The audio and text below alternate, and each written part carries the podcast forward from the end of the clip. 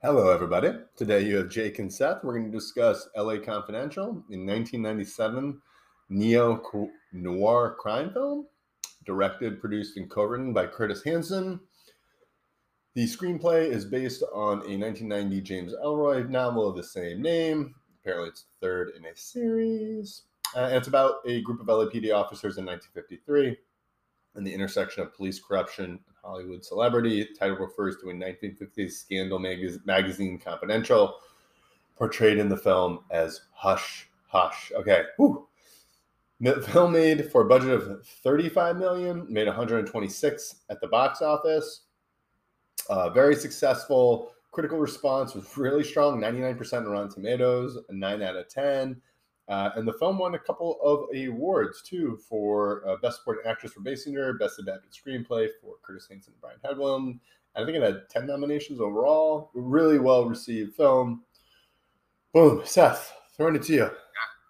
It was, uh, I mean, this is a movie I really like to revisit. Um, it was that same year as Titanic, and it's one of those movies I think on any other year, it probably comes out with Best Picture, and it's probably remembered a little bit more. But because it came out that same year as Titanic, it kind of got got swallowed up by, by the big boat, basically. And I mean, on a critical level, though, there's a lot about this movie I really like. And like again, like I said, like I think on a normal year, this would have won Best Picture. I, I, could make like a critical argument that it is better than, than Titanic, um, especially with some of the performances. The screenplay is really good. Um, those James Ellroy novels, you know, uh, one of the that series I think is Black Dahlia, which is a really complicated screenplay, and like they kind of messed that movie up honestly when you compare it to LA Confidential, and so the fact that they were able to get this complicated screenplay to work, I think, was like a big a big deal, um, and it was a really well deserved like nomination for that uh, adaptation of a screenplay. Also, like the you know the central part of the movie to me, the most interesting part of the movie is the three lead performances by, by Spacey, uh, Russell Crowe, and Guy Pearce, and how well they pull off each of those characters, and the, the dynamics between the three of them, how they're kind of at odds with each other, how they have to work with each other, and how they kind of uncover the corruption inside the LA Police Department. And it's just, it's a really cool movie on how it kind of reveals those characters, and then how it reveals like what's what they're actually fighting against. For a lot of the for the majority of the movie, you're not sure who the antagonist is and you know something is going wrong. You know that Mickey Cohen's in jail and somebody's taking over his rackets, but it's hard for the viewer to, to really pinpoint who's the bad guy. Like at points you think it's Russell Crowe, at points you think it's the the the Patrick guy played by uh, Strathairn, who, who also has a pretty good performance as well. Um, but it's again, uh, the, the, honestly, I mean, I know Basinger won for Best Supporting Actress She's not my favorite actress. Um, I did think she, she did a pretty good performance in this movie, though. Spacey, I know that we're not really allowed to talk about Spacey anymore for a variety of reasons, but he jumps off the screen for me in this movie, and I just think he he knocks it out of the park every time he's on screen. I think he's the guy that my eyes are really drawn to. I just think his performance is uh, unbelievable, and like for me, it's like I felt like he really took a step up in this movie from just kind of being a character actor to being somebody else. Like, wow, this guy can really pull off some some some acting chops that like other guys can't do. And his portrayal of that of the kind of Hollywood connected cop and just using his connections to get what he needs, as opposed to Bud White, who's more of the physical guy, and Guy, Guy Pearce, who's more of the straight arrow. I just thought that Spacey was unbelievable in this movie. I couldn't agree more. Uh, I, I had in my notes one of the things talking about Spacey w- was basically that I saw Usual Suspects seven and this film within a short span of time, whether it was years, months, I don't know. But I didn't know Spacey before then. I'd probably seen him in films without realizing like Outbreak, but I, I didn't know who he was. Right. After these three films, and then this led into American Beauty, but this was the right. film where I loved him because the other two films, he's the bad guy, and like, yeah, you're like maybe you root for him at the end of Usual Suspects, but it's not structured in the way that you're actually like rooting for him as Verbal Kint. But this I was rooting for him, and it's actually funny watching it this time. I realized he's not really a hero. He's actually not. He's a pretty bad guy, or you guys. Yeah, they're all flawed. But to your point, like, and I didn't realize at the time, but I'd seen him as the villain, as the anti-hero, and then in this one, you see him as as the hero. He's not an anti-hero; he's one of the heroes, and he also like uh, when he dies, I was so sad. I, spoiler alert. You, I remember watching this film on CW or whatever was Turner, and I remember when the captain turns around and shoots him, and I was shocked. And yeah, I was 12. I probably hadn't seen it before, but like wasn't expecting that. The old Irish, the nice Irish guy, like yeah, I knew he was rough, but like didn't think he was doing that, and totally threw me for a loop. And it I don't have that shock anymore, but it still is a well good scene, and it hurts because you, you're sad to see Jack go. And at the same time, like it feels like it's just going, like he's just about to figure it out. It's like, and they take him out. It's like when I'm going to compare it to Ned Stark dying in Game of Thrones. Like it's taking out the hero at the right time, where it's shocking the the shocking the watcher, the viewer, and like really helping the storyline. Yeah, yeah. The, the way the screenplay unravels, you, you really aren't onto James. Um, uh, what's his the, the older police mm-hmm. officer? Like you're just not onto him. Not really seeing him as the antagonist at any point. He seems more like he's managing the three detectives and kind of has different ways of using them. But then that scene is shocking because again, once he once he shoots Spacey, you realize, oh, this guy is the villain, and that's really kind of the moment that the third act is really triggered. But yeah, it's a great death scene too. I mean, just the way that Spacey dies. You know, he, he gives the Rollo Tomasi line, which is always a great pseudonym, and then just like he, he has an ability to portray like the life goes out of him at, at a point, and the camera kind of stays on him. It's one of the really, really better acting dead scenes that I've seen, where it's like a lot of times I think people kind of ham it up on those death scenes, but he looks dead when he dies. I, I don't know how else to describe it. He looks dead. Yeah. It- it feels like a really genuine, authentic scene. And as someone who's never seen that, I have nothing to draw from. But to your point, like as a viewer, it feels real. And the other thing too, I just love Rollo Tomasi. Like the whole way it plays into the story, the way it brings all of them together, like the all three storylines together, and just the way I I don't know if you've read or seen Da Vinci Code, but it starts with a guy, basically someone's murdered or he's shot, he's about to die, and he's got a few minutes to convey something really important and complicated and he basically does it with a few without going too deep into the da vinci code. He uses his blood to scrawl a couple clues that ends up turning them onto a larger mystery.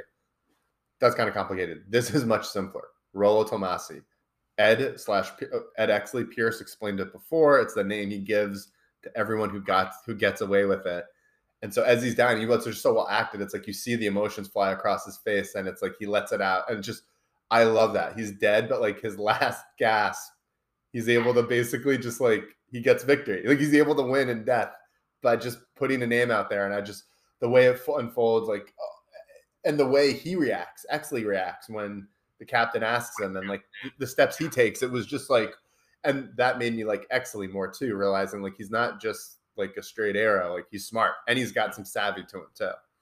No, yeah, that's. I mean, the movie can, you know, if you watch it from the Guy Pearce point of view, it's almost about the corruption of Pearce and the fact that it, like, by the end of the movie, he's forced to go against the like his own morals that he created. You know, mm. he shoots Cromwell in the back at the end of the movie, which is something Cromwell said he could never do. That you know, you're not the type of cop that will shoot a guy in the back because you don't want lawyers to get involved and like mm-hmm. And it's like that all kind of hits him in that final scene, and then he shoots Cromwell in the back. And it's like, for his character, that arc of like, he, he tries to do everything the right way. He wants to further his career as far as he can. He doesn't care if he gives up other cops. He's willing to snitch on other police officers because he feels like it's justified. But then by the end, he tears that all down, and he does realize, like, if I really want justice, sometimes you have to take it into my into your own hands. And it, again, all three of those characters kind of have an arc. You know, space for Spacey, it's kind of like he seems like he's just kind of out for the money. He wants the payoffs from Danny DeVito. He's there for Hush Hush magazine. He wants to stand around on the set of this like dragnet type of TV show. Um, and he kind of seems like he's there for the connections of money. But then he hits a point where it's like, you know what? It's not about the money for me. Like I actually do want to like figure this out and I want to solve this.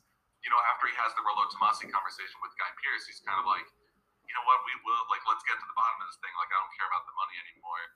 And then for the Bud Fox character, I think for him it's kind of like realizing his own intelligence in a way, and that's kind of what Kim Basinger gives him, where it's like he has to kind of realize like I'm not just a muscle man, like I can figure things out, like I know how to get information from people, and I know how to use that to take the next steps. And so for him to kind of evolve from just like Cromwell's muscle guy to this guy that can figure out a case on his own is kind of like a big step for him, I think, as well. Can I put kind of a, I hope I didn't read this, so I hope this sounds cool.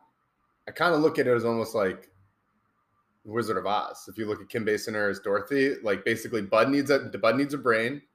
Yeah. Spacey needs some. Um, Spacey needs a heart, and then what's his name? Exley needs courage at the end to actually like take the law into his own hands. And the other thing too, too, for you just nailed all their arcs perfectly. That was just obviously I, I had to do my thing where I tweak it and ruin it. But uh, the way, like looking back at it, what really stood out to me was I always liked it, but this time I didn't realize it was three redemption arcs in one, and like they're all the way I viewed it. You nailed it, but like for me, Exley, Exley's career was made on the Night Owl like he didn't care about giving up the cops, but he, he cared about the night owl. He killed some kids or he killed guys who were bad dudes, but that wasn't what he was there for. And he was used and he knew that. And so his whole thing was he was willing. There was even that thing. It's like, you want to go after the night owl. That was the one that made you. Bud White says that. It's like, you want to take it down. He says, I want to tear it down with a, like, a, whatever, like a hammer. Like he's willing to do that to make things right. And you realize that he's not maybe as ambitious as we think. Like he's actually willing to stand up for something. Vincennes hurts that kid. Reynolds gets the actor kill. And then it seems like that in the conversation with Pearce, like actually someone who's idealistic. It's like feels like he wants to start helping people again. And likewise, Bud Bud White only hurts people. He doesn't actually do any. He's not a policeman. He's a muscle, and he wants to help people. And like he helps. I mean, the way I viewed it, like I'm probably stretching a bit, but like he helps that woman find her daughter under the house. Like, and as soon as he's doing detective work, and he's like actually kind of helping people. I he even has that thing. I think he kind of goes against Dudley at one point. Like he, with Kim Basinger's encouragement, he realizes he doesn't. He's more than just a blunt instrument. He can actually be a tool and help solve things. And they're all on this arc from really where they start in the beginning, and you realize like two of them are cops who like aren't really acting like cops, and the third is someone who wants to be a cop but doesn't really have the power to do the right things. And it's like where they end up at the end. It's like one's dead one's out of the police force and the other has basically lost his ideals but now has all the authority he needs or like is he would have the authority to make changes and it's kind of like as a viewer i left it like i hope he's going to make those changes but like I, I, don't know yeah and like i know that the screenwriter I, I was reading he he was really pressured by uh, some producers that like to eliminate one of the characters or to, to try to merge two of them because they were like we can't have three leads like let's let's narrow this down to two guys or like make Bud White the protagonist and kind of you know merge the other two characters. And it's like he was like, no, all three of these guys are essential. And I really do like that it's like a, a three person protagonist thing that's happening. It's like all three of them have their own arcs.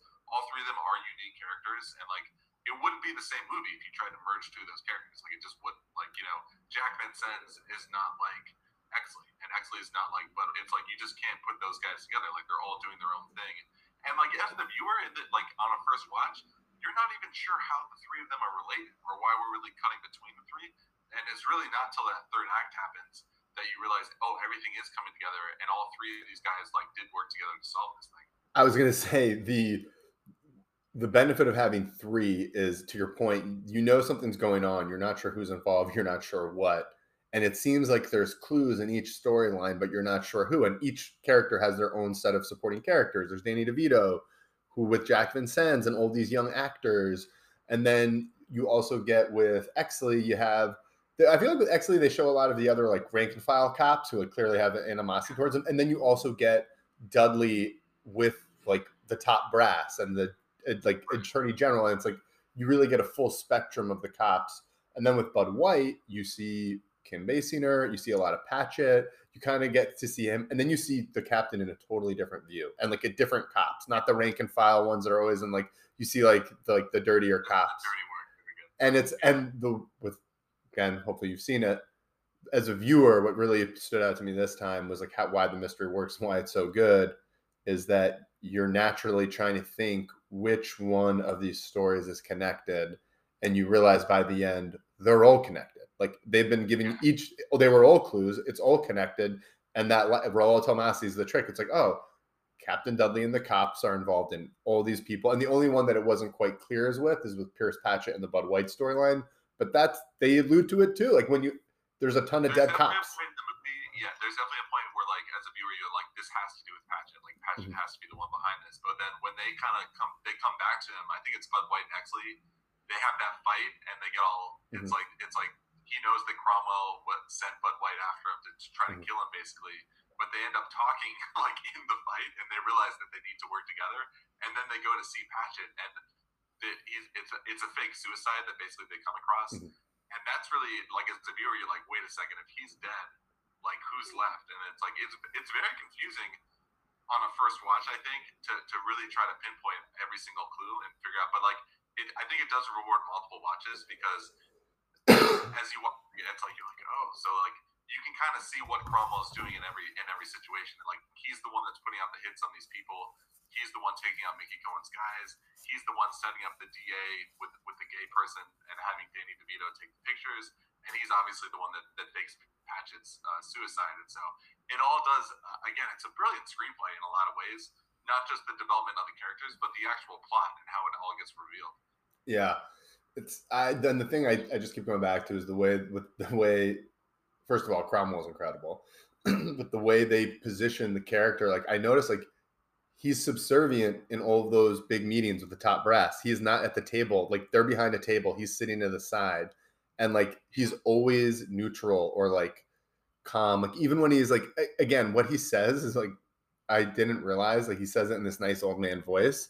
The content of what he's saying is really dark when he basically calls out Exley in the beginning for not being willing to do things.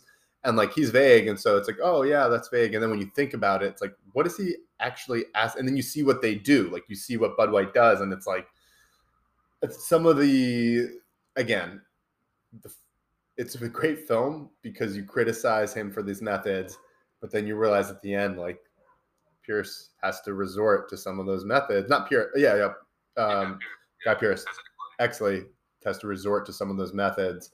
And one of my favorite things, I love Watchmen, and one of the reasons I love it is like a main theme of that, the movie, but mainly the comic. I love the concept of you can't fight the abyss. When you look into the abyss, the abyss looks into you. You can't fight darkness without like. You can't fight monsters without becoming one. I just really like that's obviously a very powerful and eternal theme in most literature and like so for me i think this is a really well executed they take the theme they execute on it well and they do one of the things i think is hardest to do in these type of stories where it still leaves you with a little hope like if there's some real loss there's some real tragedy there's real cost but it still is like there is some hope and it does seem like there's a better day yeah yeah yeah i get like you know, all three actors too. It's like I feel like they're just on upswings in this movie. You know, it's like Spacey goes on to do American Beauty a couple years later. Crowe, this kind of opens up the door for Gladiator, you know, which was like a huge movie for him. You know, Guy Pearce, I think he, he gets into Memento, you know, with, with Nolan a couple years mm-hmm. after this, and so it's like just their progression as actors too. It's like you're catching them right in that sweet spot of like, they're, you know, this is all a big movie to kind of open up more leading movies and roles for them as well. And like I really do, all, all three actors I think are really great in the movie. He's great. Uh, they're all great. The the one I I thought Guy Pearce would kind of have. He's the only one I look back now. Like he's a very good actor. I think he's the only one who failed to reach that like top tier. Again, he still can. I almost think that he didn't. I mean, almost didn't want it in a way, or like I, I feel like he could have had those roles, like more leading roles, and I feel like he kind of sidestepped some of those. But yeah, you're right. Like for whatever reason, he didn't quite reach the peaks. I think as Spacey and Crowe did. I think you're right. I think there's definitely an element of that. Like, again, I don't know his agents. I'm not throwing his Wikipedia in front of me right now, but I'm sure I'll never know what roles he turned down or what roles he was the runner up to or he wasn't considered for. But yeah, there's definitely a focus on indie films. Uh, but like he did The Time Machine. I, I, think he he did. I can't remember. He did like a movie about like a space prison where the president's daughter is captured. I saw that he's made some bigger movies. Like not he hasn't ha- he hasn't had like the John Mars flop, but he also I think has uh I think when he's ventured into some bigger fare, he hasn't done well. With the exception being Iron Man three, but like he was like one of the weakest aspects of that film. Like it's so like you leave that film and, and yeah, like, yeah, like he was in those those the, the new Ridley Scott kind of alien movies as like mm-hmm. the um as like the Tyrell or something. Is that the, the name of the corporation? I forget. But like he's kind of, but again, he's not like really featured in those movies prominently, and he, it's kind of a weird role for him where he's wearing a ton of makeup. But yeah, I mean, when this movie came out, I would have thought like this guy is gonna be the Tom Hanks of the 2000s or something. You know, just he just felt like he was a really good leading role type of guy. Um, and yeah, I mean, you know, I think Memento was a great movie for him as well, but yeah, he did. He didn't. He didn't really carry on. I mean, I mean, again, he, he's not done. I saw him in Mare of Easttown recently. That Mhm. show. I thought Yeah. it was pretty good. But yeah, it's like he doesn't. You know, it's like he's not the main character even in a TV series like that. You know. Exactly. That that was that was what I was thinking of when I brought it up. But um, couldn't. Uh, it sounds like we're on the same page there. Um, in terms of the cast, we kind of touched on Kim Basinger. I thought she was really great in this. Um, there, I mean, that was definitely a character over time. I feel like my understanding of her has changed just as I've gone from a 12 year old or 13 year old boy to like just a guy. But I really like her. I thought she's really well executed. There's definitely a little bit of the like virgin horror motif. I think they even kind of like call it that. Like it's which is very common, but also really unfair to female characters. This might just be a personal thing with me where I just don't, for whatever reason, she's never been my favorite actress, and I feel like she's a little stone faced at times. I, Hmm. I don't know how to. I mean, again, I know she won Best Supporting Actress for this. I'm not saying it wasn't deserved. I do think she's good in the movie. Her monologue to Guy Pearce about Bud White and like all the things that he stands for that that you know actually doesn't stand for, I think is a really good monologue. And it's like you know all this stuff is going on right before they're about to have sex, and she's kind of she knows that she's about to betray Bud White as she's speaking about all the, the great things about him, and that whole moment and all the emotions in that in that scene I think are really good. But again, I think it's I think it's more of a me thing where for whatever reason she's never been my favorite actress. I've always kind of liked Nicole Kidman more. I don't know why I compare the two, but you know they're both kind of like tall, fair-skinned blonde ladies, and so There's only room for one of them in your Hollywood, huh, Seth? again, I like of, of Kim Basinger's movies. I do think this is her best performance, but I, I would just say she's not my favorite actress overall. And so maybe that's just a me thing. That's fair. Hey, you're you're entitled to your opinion, be it right or wrong or otherwise. Um, uh, just kidding. No, just kidding. Uh, obviously, understand that um, we all have our favorites, and there, we all have some we just can't really quite connect with. Uh, Lord knows I've got those as well. I would actually agree with you. I did like her in this role. Um, and as I said, like my I understanding of her has changed over time. When I was younger, I thought she was just very pretty, and like I, I could still th- thought she was great in the role. But what stood out to me this time were, were also some of the, co- the conversations she had with Bud, and just like the paying more attention to it, like the way she builds him up. I thought was really, it was interesting. Like it's really like she's really te- like I liked how they played to her. I like how they built had her build him up.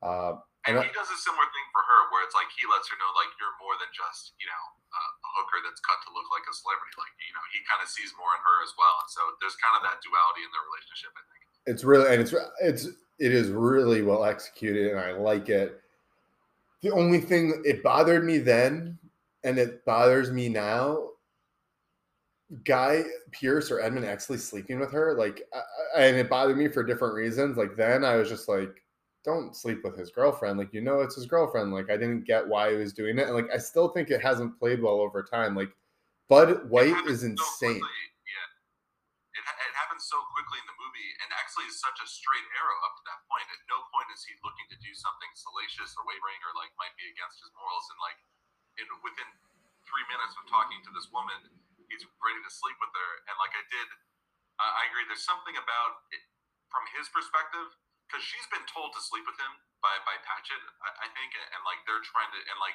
DeVito's taking pictures, and that's how they get hmm. Bud, Bud White pissed off at him. Obviously, that was all drawn from the Cromwell character because he's kind of pulling all the strings, but like. It, he he's so quick to sleep with her when after being such a straight arrow by the book cop. There needed to be something in there a little bit more to pull him in. Like again, she's a beautiful woman, like I don't doubt that he was attracted to her. But for him to break all his mor- morals at the drop of a hat like that, after he built up that character to be such a straight arrow, there's something that yeah, it isn't totally congruent in that scene. I couldn't agree more. And like for me, it went from original bro code, and then as I got older, it was like, why would you do that, knowing that he'll probably kill you? To now, as I watch it, it's just like, you know that that's their racket. Like you're now Yeah. you're a straight arrow, and you're having sex with a prostitute, kind of forcing yourself on her, like a little aggressively, and like it's just I- you've been a straight arrow your whole life, and you're gonna throw it all away to sleep with the guy's girl. And that was the other thing too. Like it's not. It, it was also I appreciated it then, and it, I think it's the main. he's doing it to get back at Bud because she's right because he feels even though he's a straight arrow, he feels inadequate to Bud uh, as a man, as a police, as a moral, uh, however you want to put it up there. He feels inadequate, and I do think one of the things I liked this time was how she did it. Like, I think she was doing it to hurt him, and also knowing that maybe that would get him going. Like, I because she's not really hitting on him in a traditional way, but like by bringing up Bud, it kind of it's weird. I, it's perverse, yeah. It's perverse, and it is. I think there is another way to get that to happen. Like they could have just told Bud or pretended. Like maybe they cut up someone to look like Bud and then had them have sex. Like I don't know. There's just it, yeah. it, it just there were other ways. I didn't like it for I haven't liked it since I first watched it. I didn't like it now. I've liked it disliked it for multiple reasons. It just to me uh it feels a little bit like plot like it's meant to just advance the plot. Like it doesn't fully make sense in the story. It just is meant to like kind of accelerate everything. I feel like for the third act. I agree. Yeah, it's like I understand why that plot point is there and why they're taking the pictures of him, but it's like you need to. I think they needed to take their time a little bit more to get Pearce to kind of be drawn into her or have her seduce him a little bit more instead of it being such a quick, forceful kind of thing where it's like he's really just trying to get revenge with Bud Boy and he's gonna throw away all his like morals uh, out yeah. the door. It's uh, like it's just, it just happens a little too fast for that character. And just all of his political capital, like his clean record, gives him capital and leverage with dealing with people. So it just it didn't make sense. Things um, I do really appreciate about the movie is just the use of that period of Los Angeles. Like I do think they kind of turned the, the city into a character. There's a lot of places they visit that were like real places that whole idea of like you know hookers that were cut to look like celebrities that was a real thing that happened back in the 50s and so i think there's a lot of inside hollywood stuff that's happening um, you know they have that show that's kind of like based off dragnet that, that jack Vincennes keeps going to the set to and so i just think that whole feel of los angeles not a lot of i, I think honestly la is a hard city to capture and, and a hard city to get the vibe of but this movie does a great job of kind of capturing that vibe especially with the Jack Vincennes character and just the way he works his way around the city, the way he knows people, the way he knows how to get information from people. Also, I mean, I just love the scene too where it's like they walk in on Johnny Stompanato and they think that he's with the hooker that's cut to look like Veronica Lake and it actually is Veronica Lake and it's just like that's a really hilarious moment when they go back I love that. I love that. Um, I'm not an LA expert, but I do agree. It, it seems to be one of the harder cities to kind of cast or to like create a ambiance for. No expert on the 50s, but it felt like whether it's the palm trees or just the way they they it felt very authentic. And the cool thing about LA, or I guess like the interesting thing is it's obviously a major city with big business, but one of those big businesses is Hollywood. And Hollywood also has an interesting history. I mean, we walk, we talked about Mank. Like there have been like political ties with Hollywood. There have been like then in World War II, like you started having like CIA and government agencies getting involved with Hollywood. Like there's, and uh, without getting too deep, if anyone listens to rewatchables, they talk about how a lot of movies in the 80s were financed apparently by Israeli arms dealers. Where I'm going with this is uh, Hollywood has always kind of been a bastion for. I mean, the first one of the first major movies was made by the Ku Klux Klan, which is obviously a terrible organization. But where I'm going with this is Hollywood has always had shady ties and so it's uh granted. It's that, yeah, that combination of like the glitz and glam of Hollywood and big stars and the palm trees, and then that whole underside, the underbelly of it, and it's like there's that whole duality to Hollywood, and like yeah, there's some money coming from shady places, but we're all smiling when we're on camera, and it's like any, everything going on behind the scenes can be a little bit dirtier than you realize, whereas everything in front of the camera is a little bit more sparkly than it really needs to be.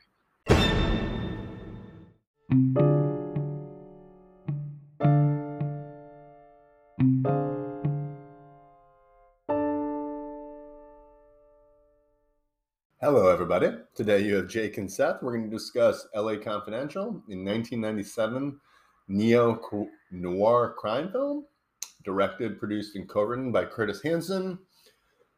The screenplay is based on a 1990 James Ellroy novel of the same name. Apparently, it's the third in a series.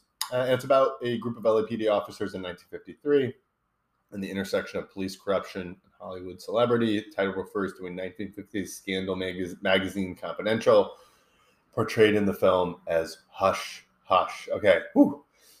The film made for a budget of 35 million, made 126 at the box office.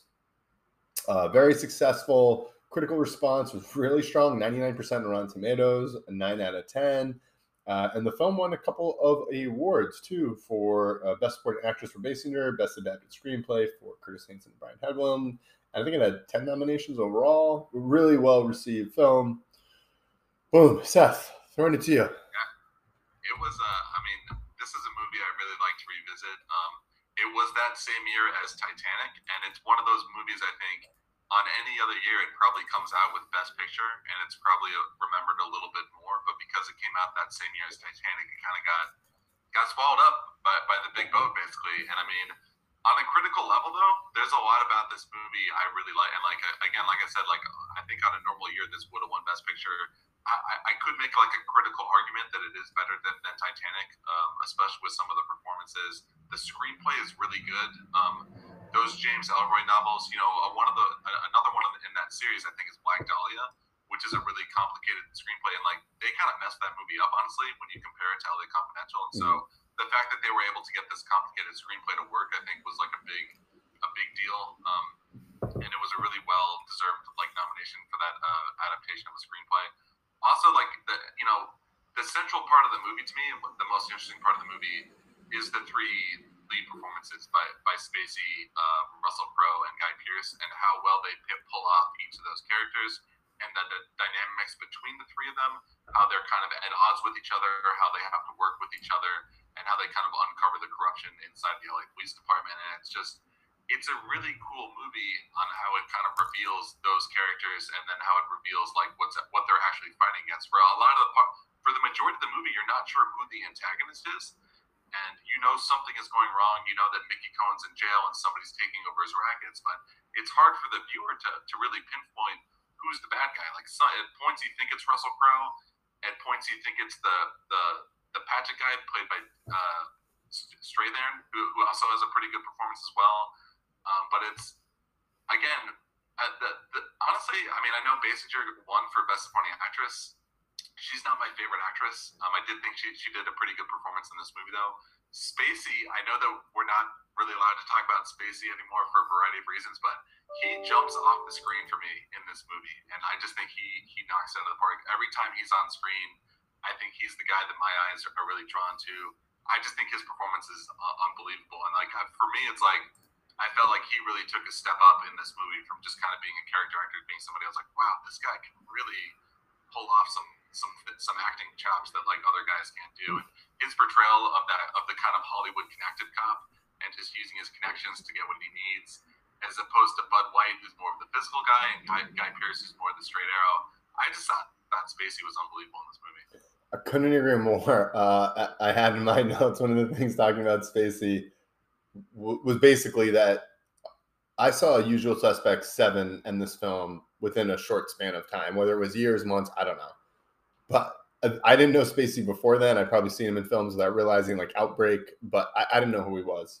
Right. After these three films, and then this led into American Beauty, but this was the right. film where I loved him because the other two films, he's the bad guy, and like, yeah, you're like maybe you root for him at the end of Usual Suspects, but it's not structured in a way that you're actually like rooting for him as Verbal Kint. But this I was rooting for him, and it's actually funny watching it this time. I realized he's not really a hero. He's actually not. He's a pretty bad guy, or you guys. Yeah, they're all flawed. but to your point, like, and I didn't realize at the time, but I'd seen him as the villain, as the anti-hero, and then in this one, you see him as as the hero. He's not an anti-hero; he's one of the heroes, and he also like uh, when he dies, I was so sad. I, spoiler alert. You, I remember watching this film on CW or whatever was Turner. And I remember when the captain turns around and shoots him. And I was shocked. And yeah, I was 12. I probably hadn't seen it before, but like wasn't expecting that. The old Irish, the nice Irish guy, like, yeah, I knew he was rough, but like didn't think he was doing that. And totally threw me for a loop. And it I don't have that shock anymore, but it still is a well good scene and it hurts because you, are sad to see Jack go and at the same time like it feels like it's just going like he's just about to figure it out it's like and they take him out it's like when i'm going to compare it to ned stark dying in Game of Thrones. Like it's taking out the hero at the right time where it's shocking the the shocking the watcher or the viewer and like really helping the storyline. Yeah, yeah. The, the way the screenplay unravels, you, you really aren't onto James. Um, uh, what's his the, the older police mm-hmm. officer? Like you're just not onto him. Not really seeing him as the antagonist at any point. He seems more like he's managing the three detectives and kind of has different ways of using them. But then that scene is shocking because again, once he once you shoot Spacey, you realize, oh, this guy is the villain, and that's really kind of the moment that the third act is really triggered. But yeah, it's a great death scene too. I mean, just the way that Spacey dies. You know, he, he gives the Rollo Tomasi line, which is always a great pseudonym, and then just like he, he has an ability to portray like the life goes out of him at, at a point, and the camera kind of stays on him. It's one of the really, really better acting dead scenes that I've seen, where it's like a lot of times I think people kind of ham it up on those death scenes, but he looks dead when he dies. I, I don't know how else to describe it. He looks dead. Yeah, it, it feels like a really genuine, authentic scene. And as someone who's never seen that, I have nothing to draw from. But to your point, like as a viewer, it feels real. And the other thing too, I just love Rollo Tomasi. Like the whole way it plays into the story, the way it brings all of them together, like the all three storylines together, and just the way I I don't know if you've read or seen Da Vinci Code but it starts with a guy, uh, basically someone's murdered or he's shot, he's about to die, and he's got a few minutes to convey something really important and complicated, and he basically does it with a few without going too deep into the Da Vinci Code. He uses his blood to scrawl a couple clues that ends up turning them onto a larger mystery. That's kind of complicated. This is much simpler. Rollo Tomasi Ed slash uh, Ed Exley Pearce explained it before. It's the name he gives to everyone who got who gets away with it. And so as he's dying, he lets are so well acted. It's like you see the emotions fly across his face, and it's like he lets it out. And just I love that he's dead, but like his last gasp, he's able to basically just like he gets victory. Like he's able to win in death by just putting a name out there. And I just the way it unfolds, like, uh, and the way he reacts, Exley reacts when the captain asks him and like the steps he takes it was just like and that made me like Exley more too realizing like he's not just like a straight arrow like he's smart and he's got some savvy to him too no yeah that's i mean the movie could you know if you watch it from the guy pearce point of view it's almost about the corruption of Pearce and the fact that it, for, like by the end of the movie he's forced to go against the like his own morals that he created. You know, mm. he shoots Cromwell in the back at the end of the movie, which is something Cromwell said he could never do. That you know, you're not the type of cop that will shoot a guy in the back because you don't want lawyers to get involved and like mm-hmm. and it's like that all kind of hits him in that final scene, and then he shoots Cromwell in the back, and it's like for his character that arc of like he, he tries to do everything the right way. He wants to further his career as far as he can. He doesn't care if he gives up other cops. He's willing to snitch on other police officers because he feels like it's justified. But then by the end, he tears that all down, and he does realize like if I really want justice, sometimes you have to take it into my into your own hands. And it, again, all three of those characters kind of have an arc. You know, space for Spacey, it's kind of like he seems like he's just kind of out for the money. He wants the payoffs from Danny DeVito. He's there for Hush Hush magazine. He wants to stand around on the set of this like dragnet type of TV show. Um, and he kind of seems like he's there for the connections of money. But then he hits a point where it's like, you know what? It's not about the money for me. Like I actually do want to like figure this out and I want to solve this. You know, after he has the Rollo Tomasi conversation with Guy Pearce, he's kind of like, you know what, we will like let's get to the bottom of this thing. Like I don't care about the money anymore.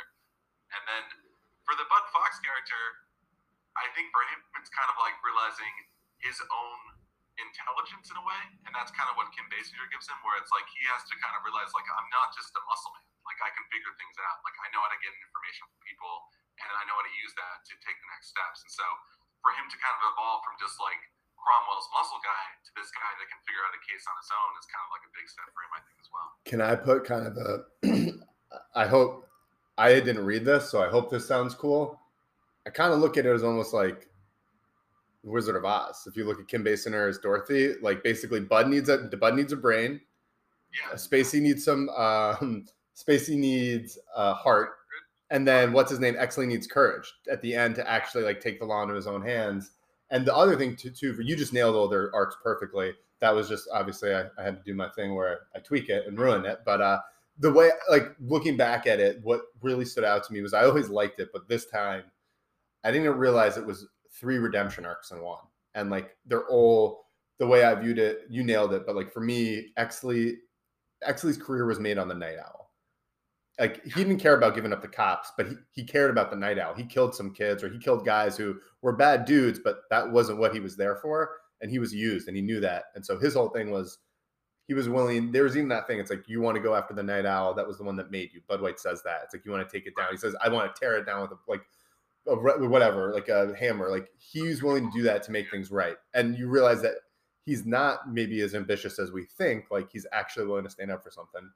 Vincennes hurts that kid. Reynolds gets the actor kill. And then it seems like that in the conversation with Pearce, like actually someone who's idealistic. It's like feels like he wants to start helping people again. And likewise, Bud Bud White only hurts people. He doesn't actually do any. He's not a policeman. He's a muscle, and he wants to help people. And like he helps. I mean, the way I viewed it, like I'm probably stretching a bit, but like he helps that woman find her daughter under the house. Like, and as soon as he's doing detective work, and he's like actually kind of helping people. Like, he even has that thing. I think he kind of goes against Dudley at one point. Like, he with Kim Basinger's encouragement, he realizes he doesn't. He's more than just a blunt instrument. He can actually be a tool and help solve things.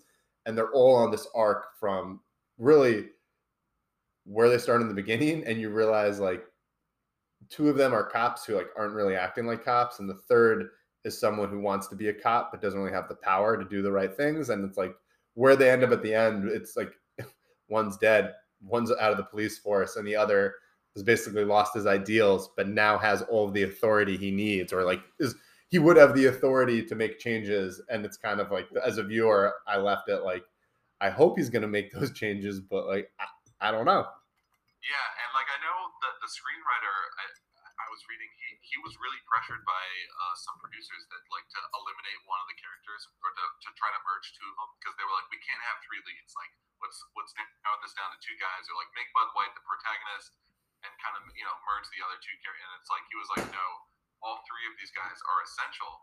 And I really do like that it's like a, a three person protagonist thing that's happening. It's like all three of them have their own arcs. All three of them are unique characters, and like it wouldn't be the same movie if you tried to merge two of those characters. Like it just wouldn't. Like you know, Jack Vincennes is not like Exley, and Exley is not like. But it's like you just can't put those guys together. Like they're all doing their own thing. And like as the viewer, like on a first watch, you're not even sure how the three of them are related or why we're really cutting between the three. And it's really not till that third act happens that you realize, oh, everything is coming together, and all three of these guys like did work together to solve this thing. I was gonna say the the benefit of having three is to your point, you know something's going on. You're not sure who's involved. You're not sure what. And it seems like there's clues in each storyline, but you're not sure who. And each character has their own set of supporting characters. There's Danny DeVito, who with Jack Vincennes and all these young actors. And then you also get with Exley, you have I feel like with Exley, they show a lot of the other like rank and file cops who like clearly have animosity towards them. And then you also get Dudley with like the top brass and the like attorney general, and it's like you really get a full spectrum of the cops. And then with Bud White, you see Kim Basinger, you see a lot of Patchett, you kind of get to see him, and then you see the captain in a totally different view and like a different cops, not the rank and file ones that are always in like you see like the like the dirtier cops. And it's and the with again, hopefully you've seen it. As a viewer, what really stood out to me this time was like how why the mystery works and why it's so good is that you're naturally trying to think which one of these stories is connected and you realize by the end they're all connected. Like they've been giving each oh, they were all clues it's all connected and that Rollo Tomasi is the trick. It's like oh Captain Dudley and the cops are involved in all these people and the only one that it wasn't quite clear as with is with Pierce Patchett and the Bud White storyline but that's they allude to it too. Like when you there's a ton of there's dead cops. yeah there's definitely a point where like as a viewer you're like this has to do with Patchett Patchett mm-hmm. has to be the one behind this but then when they kind of come they come back to him I think it's Bud White and Exley they have that fight and they get all mm-hmm. it's like it's like he knows that Cromwell what sent Bud White after him to, to try mm-hmm. to kill him basically but they end up talking like in the fight and they realize that they need to work together and then they go to see Patchett and the, it's a, it's a fake suicide that basically they come across mm-hmm. and that's really like as a viewer you're like wait a second if he's dead like who's left and it's like it's it's very confusing on a first watch i think to, to really try to pinpoint every single clue and figure out but like it, i think it does reward multiple watches because as you watch it's like you're like oh so like you can kind of see what Cromwell's doing in every in every situation. Like he's the one that's putting out the hits on these people. he's the one taking out Mickey Cohen's guys. He's the one setting up the DA with with the gay person and having Danny DeVito take the pictures. And he's obviously the one that, that fakes Patchett's uh, suicide. And so it all does, uh, again, it's a brilliant screenplay in a lot of ways, not just the development of the characters, but the actual plot and how it all gets revealed. Yeah. It's I then the thing I, I just keep going back to is the way with the way first of all, Cromwell's incredible. but the way they position the character, like I noticed like he's subservient in all of those big meetings with the top brass. He is not at the table. Like they're behind a table. He's sitting to the side. And like he's always neutral or like calm. Like even when he's like again, what he says is like I didn't realize like he says it in this nice old man voice. The content of what he's saying is really dark when he basically calls out Exley in the beginning for not being willing to do things. And like he's vague, and so it's like, oh yeah, that's vague. And then when you think about it, it's like, what does he actually ask? And then you see what they do. Like you see what Bud White does, and it's like, it's some of the again, the, it's a great film because you criticize him for these methods, but then you realize at the end, like Pearce has to resort to some of those methods. Not Pearce, yeah, yeah. Um, yeah, Guy Pearce, Exley has to resort to some of those methods. And one of my favorite things, I love Watchmen, and one of the reasons I love it is like a main theme of that the movie, but mainly the comic. I love the concept of you can't fight the abyss. Oh, you, when you look into the abyss, the abyss looks into you. You can't fight darkness without like. You can't fight monsters without becoming one. I just really like. That's obviously a very powerful and eternal theme in most literature, and like so for me, I think this is a really well executed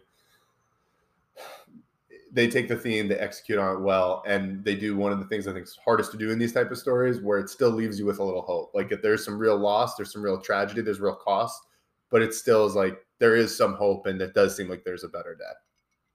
Yeah, yeah, yeah. I get and like you know all three actors do. It's like I feel like they're just on upswings in this movie. You know, it's like Spacey goes on to do American Beauty a couple years later. Crowe, this kind of opens up the door for Gladiator, you know, which was like a huge movie for him you know, Guy Pearce, I think he, he gets into Memento, you know, with, with Nolan a couple years mm-hmm. after this. And so it's like just their progression as actors, too. It's like you're catching them right in that sweet spot of like, they're, you know, this is all a big movie to kind of open up more leading movies and roles for them as well. And like, I really do, all, all three actors, I think, are really great in the movie. He's great. Uh, they're all great. The the one I I thought Guy Pearce would kind of have. He's the only one I look back now. Like he's a very good actor I think he's the only one who failed to reach that like top tier. Again, he still can. I almost think that he didn't. I mean, almost didn't want it in a way, or like I, I feel like he could have had those roles, like more leading roles, and I feel like he kind of sidestepped some of those. But yeah, you're right. Like for whatever reason, he didn't quite reach the peaks. I think as Spacey and Crowe did. I think you're right. I think there's definitely an element of that. Like again, I don't know his agents. I'm not throwing his Wikipedia in front of me right now, but I'm sure I'll never know what roles he turned down or what roles he was the runner up to or he wasn't considered for. But yeah, there's definitely a focus on, indie films. Uh, but like he did The Time Machine. I, I, think he he did. I can't remember. He did like a movie about like a space prison where the president's daughter is captured. I saw that.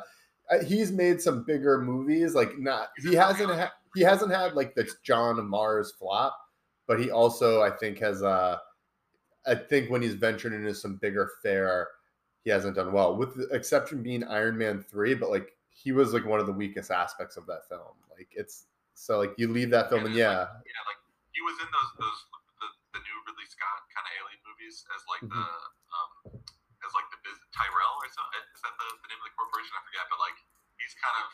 But again, he's not like really featured in those movies prominently, and he, it's kind of a weird role for him where he's wearing a ton of makeup. But yeah, I mean, when this movie came out, I would have thought like this guy is gonna be the Tom Hanks of the 2000s or something. You know, just he just felt like he was a really good leading role type of guy. Um, and yeah, I mean, you know, I think Memento was a great movie for him as well. But yeah, he did. He didn't. He didn't really carry on. I mean, I mean, again, he, he's not done. I saw him in Mare of Easttown recently. That mm-hmm. show. I yeah. thought he was pretty good. That. But yeah, it's like he doesn't. You know, it's like he's not the main character even in a TV series like that. You know. Exactly. That that was that was what I was thinking of when I brought it up. But um, couldn't. Uh, it sounds like we're on the same page there. Um, in terms of the cast, we kind of touched on Kim Basinger. I thought she was really great in this. Um, there, I mean, that was definitely a character over time. I feel like my understanding of her has changed just as I've gone from a 12 year old or 13 year old boy to like just a guy. But I really like her. I thought she's really well executed. There's definitely a little bit of the like virgin horror motif. I think they even kind of like call it that. Like it's which is very common, but also really unfair to female characters. This might just be a personal thing with me where I just don't, for whatever reason, she's never been my favorite actress, and I feel like she's a little stone faced at times. I, mm. I don't know how to. I mean, again, I know she won Best Supporting Actress for this. I'm not saying it wasn't deserved. I do think she's good in the movie. Her monologue to Guy Pearce about Bud White and like all the things that he stands for that that you know actually doesn't stand for, I think is a really good monologue. And it's like you know all this stuff is going on right before they're about to have sex, and she's kind of she knows that she's about to betray Bud White as she's speaking about all the, the great things about him and that whole moment and all the emotions in that in that scene, I think, are really good. But again, I think it's I think it's more of a me thing where for whatever reason she's never been my favorite actress. I've always kind of liked Nicole Kidman more. I don't know why I compare the two, but you know they're both kind of like tall, fair-skinned blonde ladies, and so. There's only room for one of them in your Hollywood, huh, Seth? Again, I like I'll, I'll, Basinger's movies. I do think this is her best performance, but I would just say she's not my favorite actress overall. So maybe that's just a me thing. That's fair. Hey, you're you're entitled to your opinion, be it right or wrong or otherwise. Um, uh, just kidding. No, just kidding. Uh, obviously understand that um, we all have our favorites, and there, we all have some we just can't really quite connect with. Lord knows I've got those as well. I would actually agree with you. I did like her in this role. Um, and as I said, like my understanding of her has changed over time. When I was younger, I thought she was just very pretty and like I, I could still th- thought she was great in the role. But what stood out to me this time were, were also some of the, co- the conversations she had with Bud and just like the paying more attention to it, like the way she builds him up, I thought was really, it was interesting. Like it's really like she's really te- like I liked how they played to her. I like how they built had her build him up.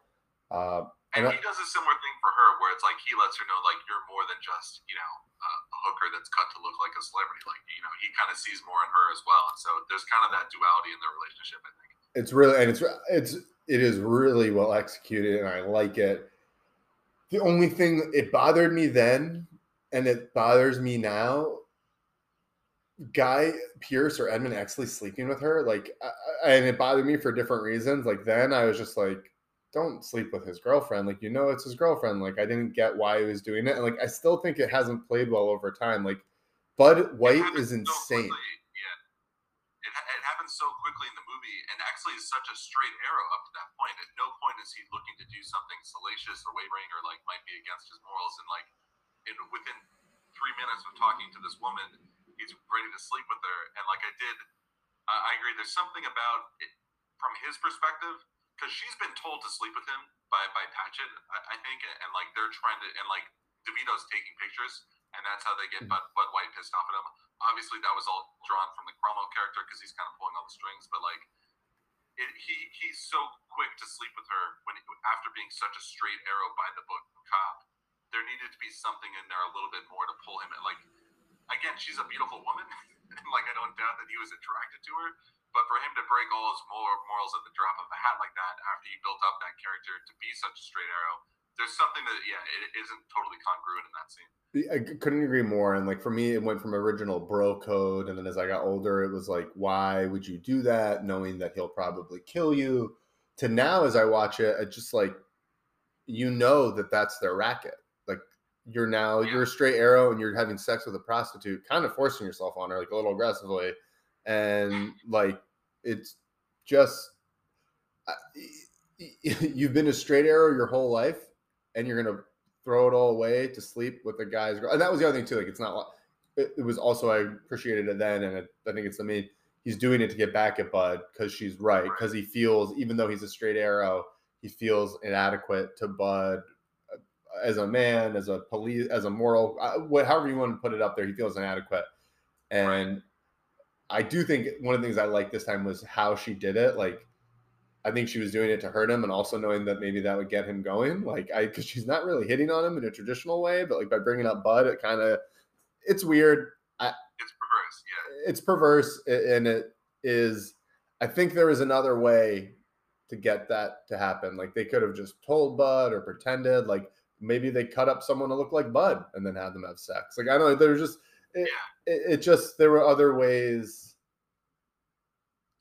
I didn't like it for I haven't liked it since I first watched it. I didn't like it now. I've liked it disliked it for multiple reasons. It just to me uh it feels a little bit like plot like it's meant to just advance the plot. Like it doesn't fully make sense in the story. It just is meant to like kind of accelerate everything. I feel like for the third act.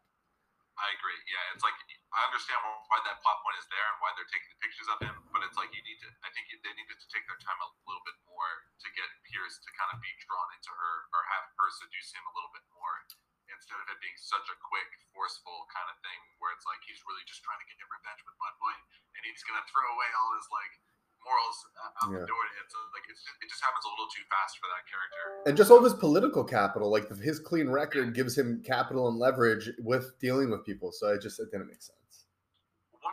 Things um, I do really appreciate about the movie is just the use of that period of Los Angeles. Like, I do think they kind of turned the, the city into a character. There's a lot of places they visit that were like real places. That whole idea of like, you know, hookers that were cut to look like celebrities, that was a real thing that happened back in the 50s. And so I think there's a lot of inside Hollywood stuff that's happening.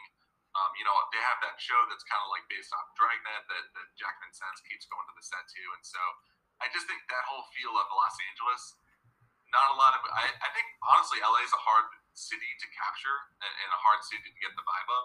But this movie does a great job of kind of capturing that vibe, especially with the Jack Vincennes character and just the way he works his way around the city, the way he knows people, the way he knows how to get information from people. Also, I mean, I just love the scene too where it's like they walk in on Johnny Stompanato and they think that he's with the hooker that's cut to look like Veronica Lake, and it actually is Veronica Lake, and it's just like that's a really hilarious moment when they go back. I love that. I love that. Um, I'm not an LA expert, but I do agree. It, it seems to be one of the harder cities to kind of cast or to like create a ambiance for. No expert on the 50s, but it felt like whether it's the palm trees or just the way they've they it felt very authentic. And the cool thing about LA, or I guess like the interesting thing is it's obviously a major city with big business, but one of those big businesses is Hollywood. And Hollywood also has an interesting history. I mean, we walk, we talked about Mank. Like there have been like political ties with Hollywood. There have been like then in World War II, like you started having like CIA and government agencies getting involved with Hollywood. Like there's and uh, without getting too deep, if anyone listens to rewatchables, they talk about how a lot of movies in the 80s were financed apparently by Israeli arms dealers. Where I'm going with this is uh, Hollywood has always kind of been a bastion for. I mean, the first one of the first major movies was made by the Ku Klux Klan, which is obviously a terrible organization. But where I'm going with this is Hollywood has always had shady ties, and so it's uh granted. it's that, yeah, that combination of like the glitz and glam of Hollywood and big stars and the palm trees, and then that whole underside, the underbelly of it, and it's like there's that whole duality to Hollywood, and like yeah, there's some money coming from shady places, but we're all smiling when we're on camera, and it's like any, everything going on behind the scenes can be a little bit dirtier than you realize, whereas everything in front of the camera is a little bit more sparkly than it really needs to be.